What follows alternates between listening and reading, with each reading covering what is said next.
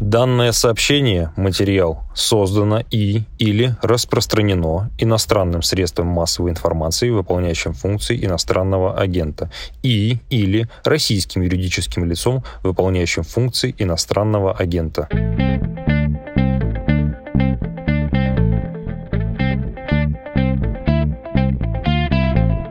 Здравствуйте, вы включили «Что случилось?» подкаст о новостях, которые долго остаются важными. Меня зовут Владислав Горин. Леонид Драбкин, координатор УВД-инфо, сегодня с нами. Здравствуйте, Леонид. Здравствуйте, Владислав. Все еще стараясь выполнять российское законодательство, должен сказать, что ВДНФ признаны организацией иностранным агентом, так же, как и «Медуза», СМИ иностранным агентом. Любим мы вас не за иноагентство, а за то, что вы правозащитную помощь оказываете, следите за протестами, информируете о протестах, анализируете их. Вот давайте это и обсудим. Я бы начал, может быть, с не самого приятного. Этот разговор про антивоенное российское движение – ну, то есть вообще, если пытаться таким фальшстартом описать наш план, я бы поговорил про то, что оно собой представляет, какие тактики борьбы с ним уже наметились и что с ним будет. Но начал бы, повторюсь, не очень приятного, с потенциальной аудитории вот этого антивоенного запроса.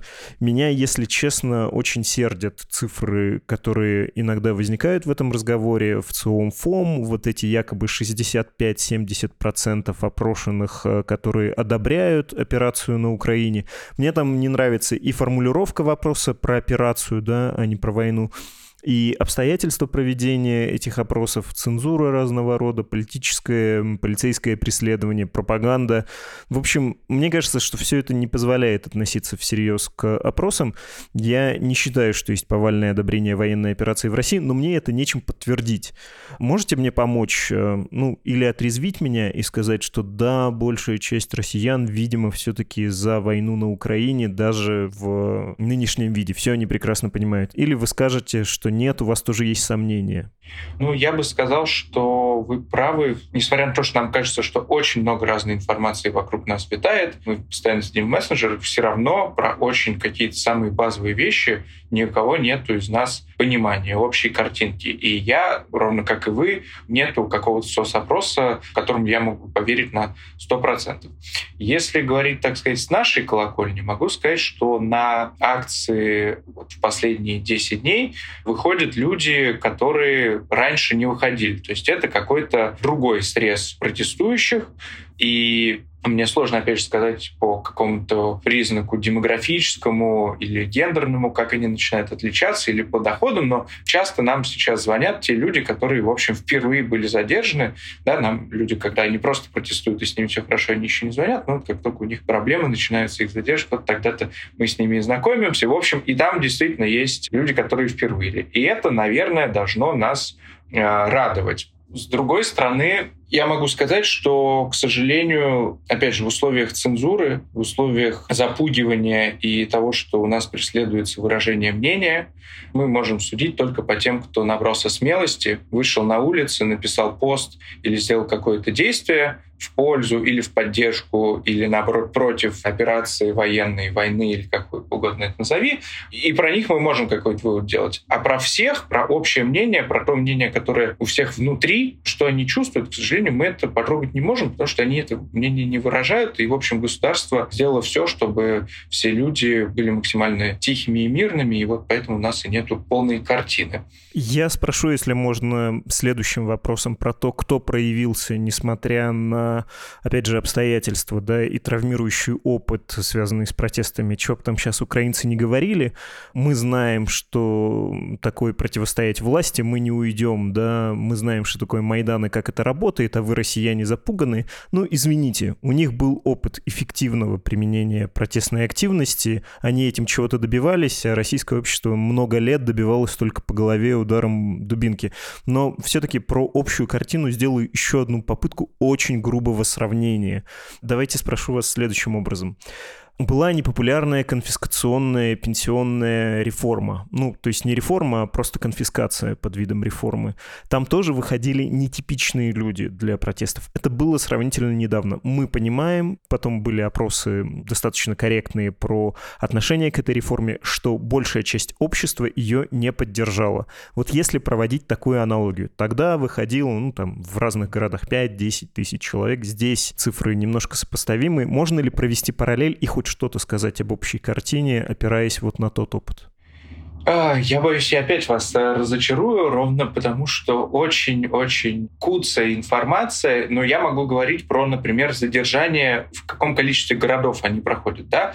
Этот э, протест текущий, он отмечен тем, что в нем нету лидеров, нету какой-то общей организации. Кажется, все слышали, что вроде как 6 марта, несколько дней назад, надо было уходить в определенное время на центральную площадь.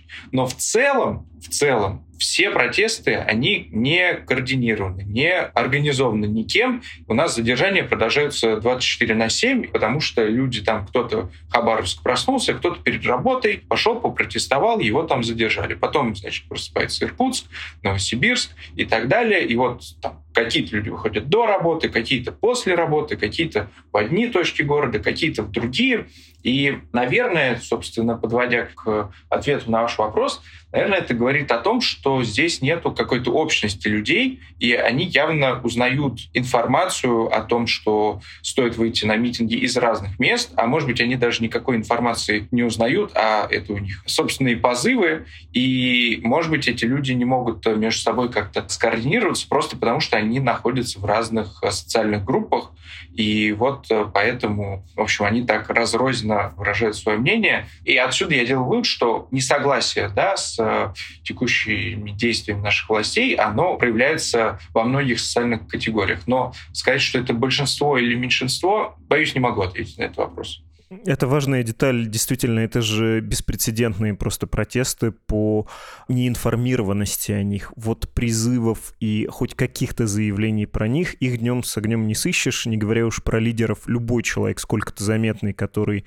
поддерживает эту точку зрения. Не то, что говорит, что я выхожу и вы выходите в такой-то час в таком-то месте, а вот, ну, просто вы сами знаете, куда идти, да, и человек занимает, не знаю, скажем, место какого-нибудь муниципального депутата не ахти какие полномочия, все, сразу вяжут, сразу это купируется, и тем не менее протесты происходят. Если численно говорить, вот про сотню с лишним городов, тысячи с лишним, если судить по задержанным, да, только людям вышедших, можете описать эм, языком цифр? Но мы как бы фокусируемся на именно задержаниях и знаем, что с 24 февраля было задержано больше 13,5 тысяч человек. Если же говорить про количество вышедших на улицы, то это, конечно, не наша специализация, но тут могу сказать э, две вещи интересные. Во-первых, в прошедшее воскресенье МВД опубликовало э, в середине дня, это вот были самые массовые задержания, такую цифру, что 2500 человек участвуют э, в акции в Москве, и 1700 из них задержаны.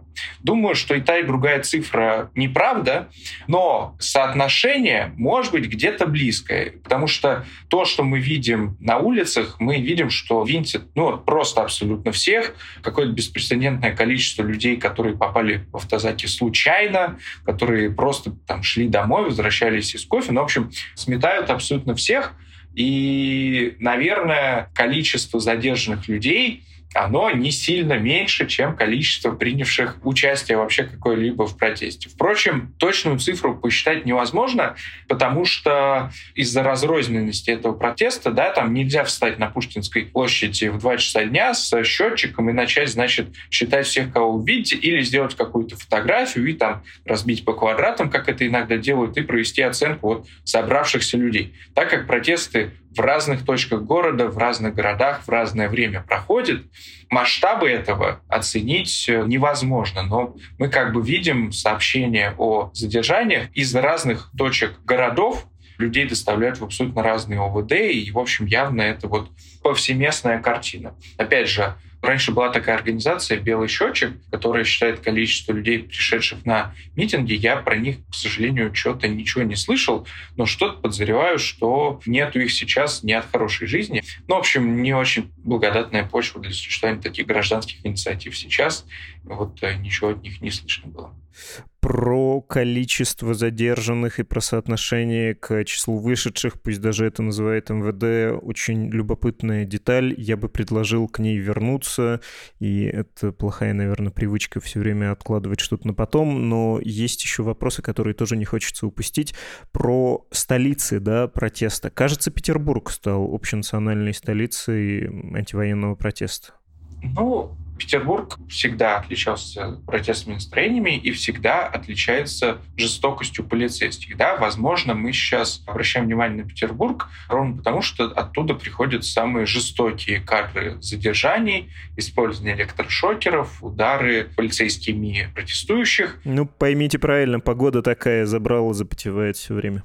Да, да, могу понять и предположить, но принять, наверное, это я не готов. Вот, поэтому, да, конечно, Петербург, там задержано много людей, в Москве задержано больше людей, но в Москве, правда, и живет больше народу. Вот, пожалуй, конечно, заметнее всего эти самые две столицы. Мы знаем, что в Новосибирск или в Екатеринбурге тоже много людей выходит, и там их задерживают. А, например, в Ростове-на-Дону тоже это город-миллионник, если не ошибаюсь, и там практически нету акций, хотя раньше они бывали, но там у полицейских тактика такая, что там всех активистов, хоть сколько-то видимых, задержали еще за несколько дней до акции в воскресенье, и прям там просто повально всех арестовывают на 15 суток под разными предлогами, не связанными с э, проведением акций. В частности, вот мой коллега собирался садиться на поезд, он живет в Ростове-на-Дону, и его просто перед поездом задержали, сказали, что это за его работу, и, в общем, сейчас он отбывает наказание 15 суток в спецприемке в другом городе, в Азове. Это не так далеко, но все же его даже, кажется, нету места в спецприемниках Ростова, посылают куда-то подальше. Ну, вообще, да, посыпались пока административные дела, что само по себе тоже нехорошо, потому что там открывается перспектива уголовного преследования. Причем э, в регионах всякие истории есть типа Ирии и Анны из э, Костромской области, административный протокол за слова, сказанные на проповеди. Вот тебе и боголюбивая власть, да, еще шажок, и как при Петре Первом отменят тайну исповеди. Но это лирика. Э, что насчет дел постфактум? Также делал за слова, включая соцсети, и в том числе по свежим законам о фейках. Какая там есть динамика? Выглядит все это, конечно, впечатляюще. Ну, я могу сказать, что касательно уголовных дел, так или иначе связанными с последними 10 днями, то мы знаем про 28 дел в разных городах России, Москва, Питер, Владимир и еще какие-то города. И, как обычно, там целый ворох статей, которые применяются. Это и классическая 318 статья о применении насилия к представителям власти. Ну, вот вы упомянули про запотевшее забрало. Ну вот обычно, в общем, когда полицейские кого-то бьют, там ничего не происходит. Но вот если кто-то защитился от них, то тогда на них заводят 318 статью. И пять таких случаев мы уже знаем. Есть статьи по хулиганство, вандализм. Это вот э, вы, наверное, видели эту фотографию горящей машины с Пушкинской площади. Там заведено по этому случаю дело. И необычное было массовые обыски по статье о ложном сообщении о теракте в основном в Петербурге приходили к активистам, впрочем, далеко не только там. И там разные статусы у людей, то есть количество обысков там это было десятки, кто-то остался в статусе свидетеля, кто-то в статусе подозреваемого, но, в общем, это прям было повально, и причем сначала, значит, эта статья, там 207.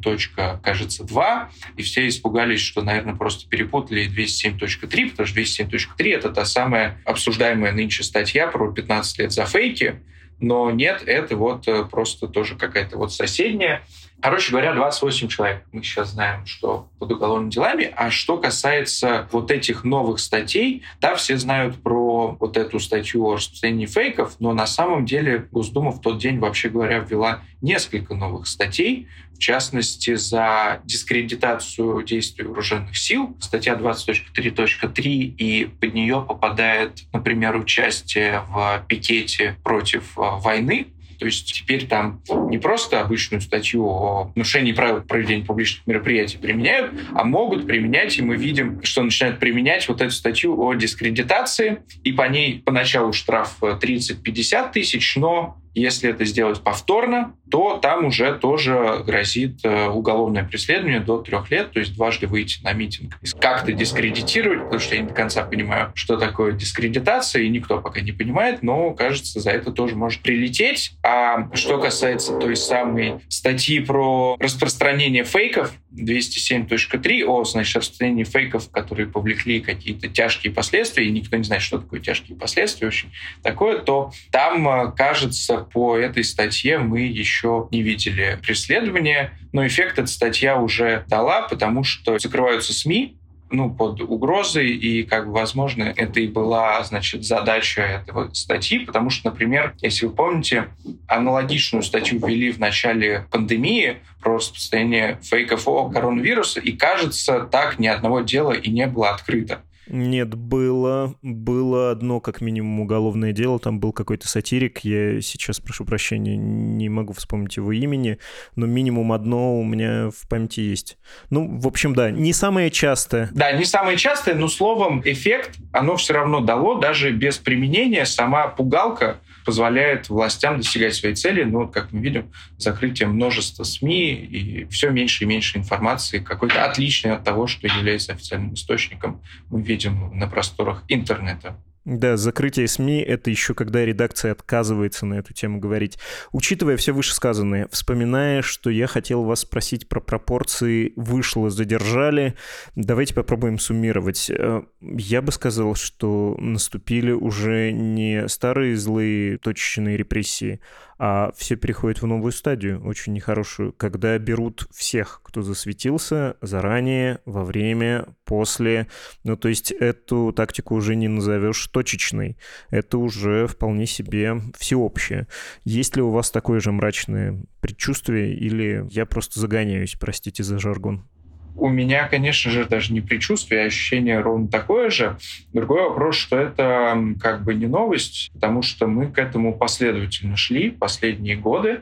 И в 2021 году у нас, мне кажется, тоже у всех э, было такое ощущение, что все, ну, раньше там на политиков давили, а теперь, значит, «Медузу» признали иностранным агентом, сайт ОВД-инфо заблокировали, команду 29 э, признали нежелательной, и, короче говоря, всех разгоняют. И вот казалось, ну вот, репрессии касаются всех. И мы же вот как раз совместно запускали петицию против закона об иностранных агентах, и тогда для меня было откровением, что ее подписало очень много организаций, которые, казалось бы, вообще никак не связаны там, с правозащитой, с активизмом, с политикой, а, в общем, просто благотворительные организации. То есть даже они начали бояться того, что за ними придут, и хотя то есть изначально казалось, что этот закон иностранных агентов касается очень узкого круга организаций, а потом все поняли, что если ты просто независим от государства и делаешь что угодно, собираешь деньги для больных детей, открываешь независимый книжный магазин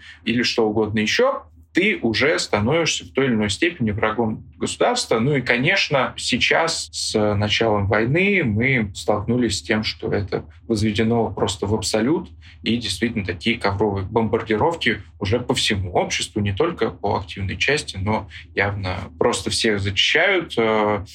Посмотрим, как это будет дальше. К сожалению, могу сказать, что это имеет свой эффект. Да? Люди уезжают из страны, СМИ закрываются, все меньше народу выходит на акции, все меньше народу призывает участвовать в акциях. В общем, государство своего добивается. Посмотрим, как это будет развиваться. Но явно эту машину репрессий она сама никогда не останавливается. Она всегда продолжает катиться, и ей нужны все новые и новые жертвы.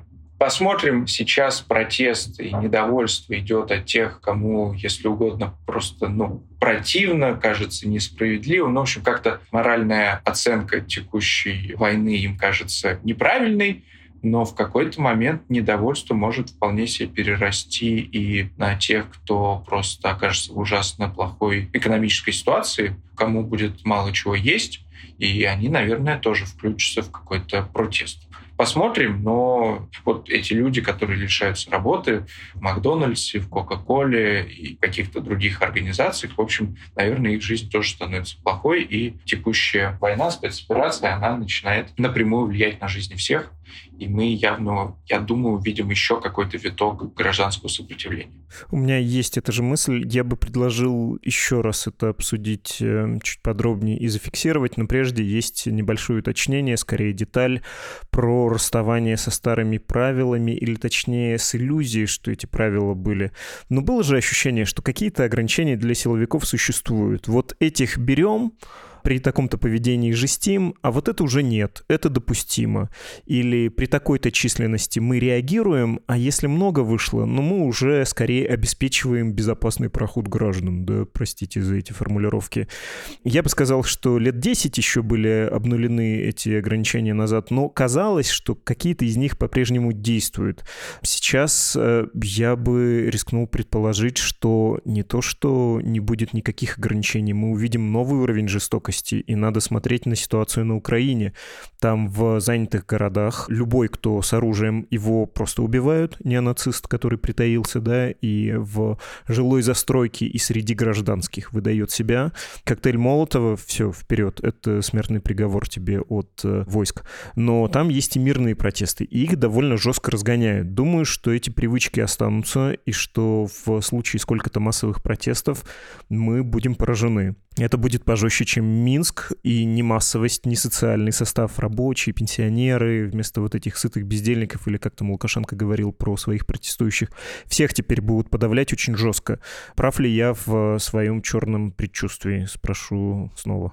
Конечно же, я с вами согласен, но что касается про текущий момент, ну, если говорить про прошлое и про то, существовали ли правила, я бы вспомнил один пример того, что осенью в список иностранных агентов внесли, помимо там usual suspects, Росбалт. Это, кажется, ну, в общем, провластное издание, да, информационное агентство, и как-то мне в тот момент стало понятно, что ну, никакого контроля уже нет. Да? Как бы машина репрессий запущена, и она уже не то, чтобы даже если кто-то пытается какие-то там правила установить, то все это, всю вот эту разветвленную сеть давления на гражданское общество, оно уже как-то существует само по себе, и не то, чтобы из какого-то центра может приниматься решение. И вот эта бесконтрольность меня, собственно, и пугала, и до сих пор пугает, потому что даже если сейчас будет, например, чудо, принято решение там, ослабить э, репрессии в целом,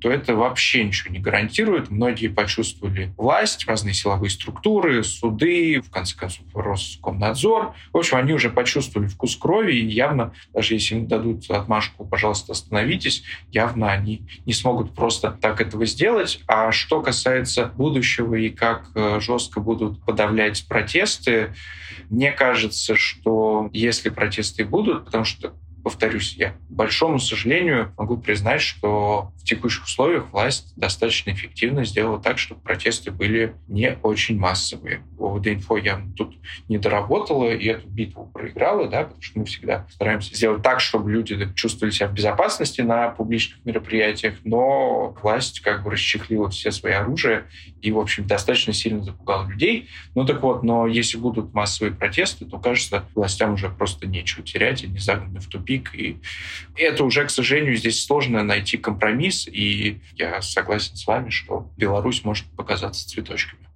Ну, в общем, это попахивает гражданской войной еще и потому, что, как вы сказали, новые люди вовлекаются в протест, потеряв работу не только в Макдональдсе, Кока-Коле, на вполне российском предприятии, которое, потеряв цепочки поставки, оказавшись без технологий, без денег, еще чего-то закрывается. Ну и вообще просто жить станет хуже и грустнее. Люди вполне могут проявить вот такое уже черное, безнадежное недовольство, а многие из них, в отличие от уехавших, тех, кто ходит ходит на антивоенные акции в, не знаю, в Праге, в Грузии и еще где-нибудь, вот в отличие от этой чистенькой публики, те люди не подготовлены к этому, они страшно удивятся и вполне могут крайне жестоко отреагировать на поведение силовиков. Мы это видели по ковидным протестам, что вот эти новые люди, выходящие протестовать, которые не имели прежде такого опыта, они искренне удивляются. В нашей стране что вот такое? Мы вообще ни на что не влияем. С нами вообще так можно? Мы думали, можно только вот с теми отдельными, которые что-то там бузят. Но мы-то здесь вообще-то кровь от э, крови, плоть от плоти народа, и к нам обращался Путин. И сейчас, когда мы выражаем недовольство с нами, ну, то есть это какая-то страшно ужасная ситуация, если она будет раскручиваться, и я не понимаю тоже, как это можно смягчить. А прогнозы гражданской войны мне страшновато как-то делать. Я не знаю, насколько попахивает или не попахивает. В общем, надеюсь, что все-таки нет. С другой стороны, в каком смысле, если уж поверить на слово Владимиру Путину, чему я, конечно, не верю, но если согласиться с его точки зрения, что русские украинцы — это один народ, можно сказать, что гражданская война уже идет. Но давайте еще раз отметить, что, в общем, не согласен я с такой позицией Путина. Ну, тут важно, как относятся к этому как бы единому народу наши силовики, да, ведь если власть считает их тоже русскими людьми, там кого-нибудь в Херсоне, ну, да, да, я понимаю вашу мысль. Значит, так можно и в Челябинске. Да. А что касается протестов и массовости, мне кажется, что в целом на протяжении последних 20 лет власть закручивала гайки по чуть-чуть, и, значит, это все было как-то спокойно, очень выверено, и, возможно, благодаря этому там все эти 20 лет власти удержалась, потому что это были какое-то грамотное закручивание гаек. А сейчас, извините, у нас за один день перевернулся мир — кто-то это понял сразу, кто-то поймет чуть позже, но это в любом случае какой-то очень резкий скачок. И если на какое-то плавное ухудшение жизни сложно его заметить, если там по рублю каждый месяц дорожает э, гречка, например, так особо и не замечаешь. Но если она за один день в два раза стоимость увеличивается, то это сыграет роль, и это недовольство, оно будет у многих-многих людей. Посмотрим, выльется ли оно в какой-то протест, и как будет он этот самый протест выглядит, но я согласен, что ситуация гремучая. Не за оптимизм хочу вас поблагодарить, а скорее за осторожность. Спасибо, Леонид. Спасибо большое. Это был Леонид Драбкин, координатор УВД «Инфо».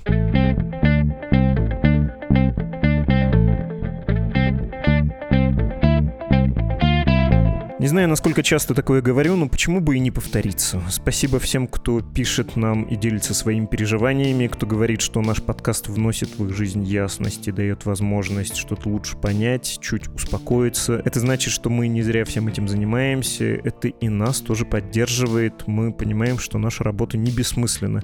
Кто мы, в конце концов, друг без друга с вами, да? И еще я, кстати, очень благодарен одной слушательнице, которая написала недавно, мол, разве это вы, Владислав, вели подкаст год назад? Я тогда тогда включала. Мне не понравилась подача, поведение ведущего, а теперь снова попробовала, и как будто другой человек. Точно это вы были?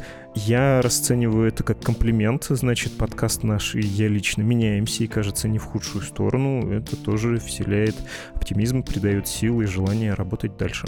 Всех призываю подписаться на email рассылку Медузы. Это та, что раньше звалась Вечерняя Медуза, а теперь она будет выходить чаще, что-то вроде газеты, газеты, которую нельзя заблокировать. Ссылка будет в описании на платформах и на YouTube, то есть там, где блокировки пока не страшны. И да, Телеграм. Обязательно подпишитесь на Телеграм Медуза Live. Пишется как Ливе. Это говорю для тех, кто учил в школе латынь. Телеграм тоже пока проблематично заблокировать, значит, нужно использовать этот канал связи. В самом начале эпизода серьезный голос, объявивший о том, что Медуза является иноагентом, это наш слушатель Владислав. Спасибо вам большое, тезка, за то, что начитали сообщение.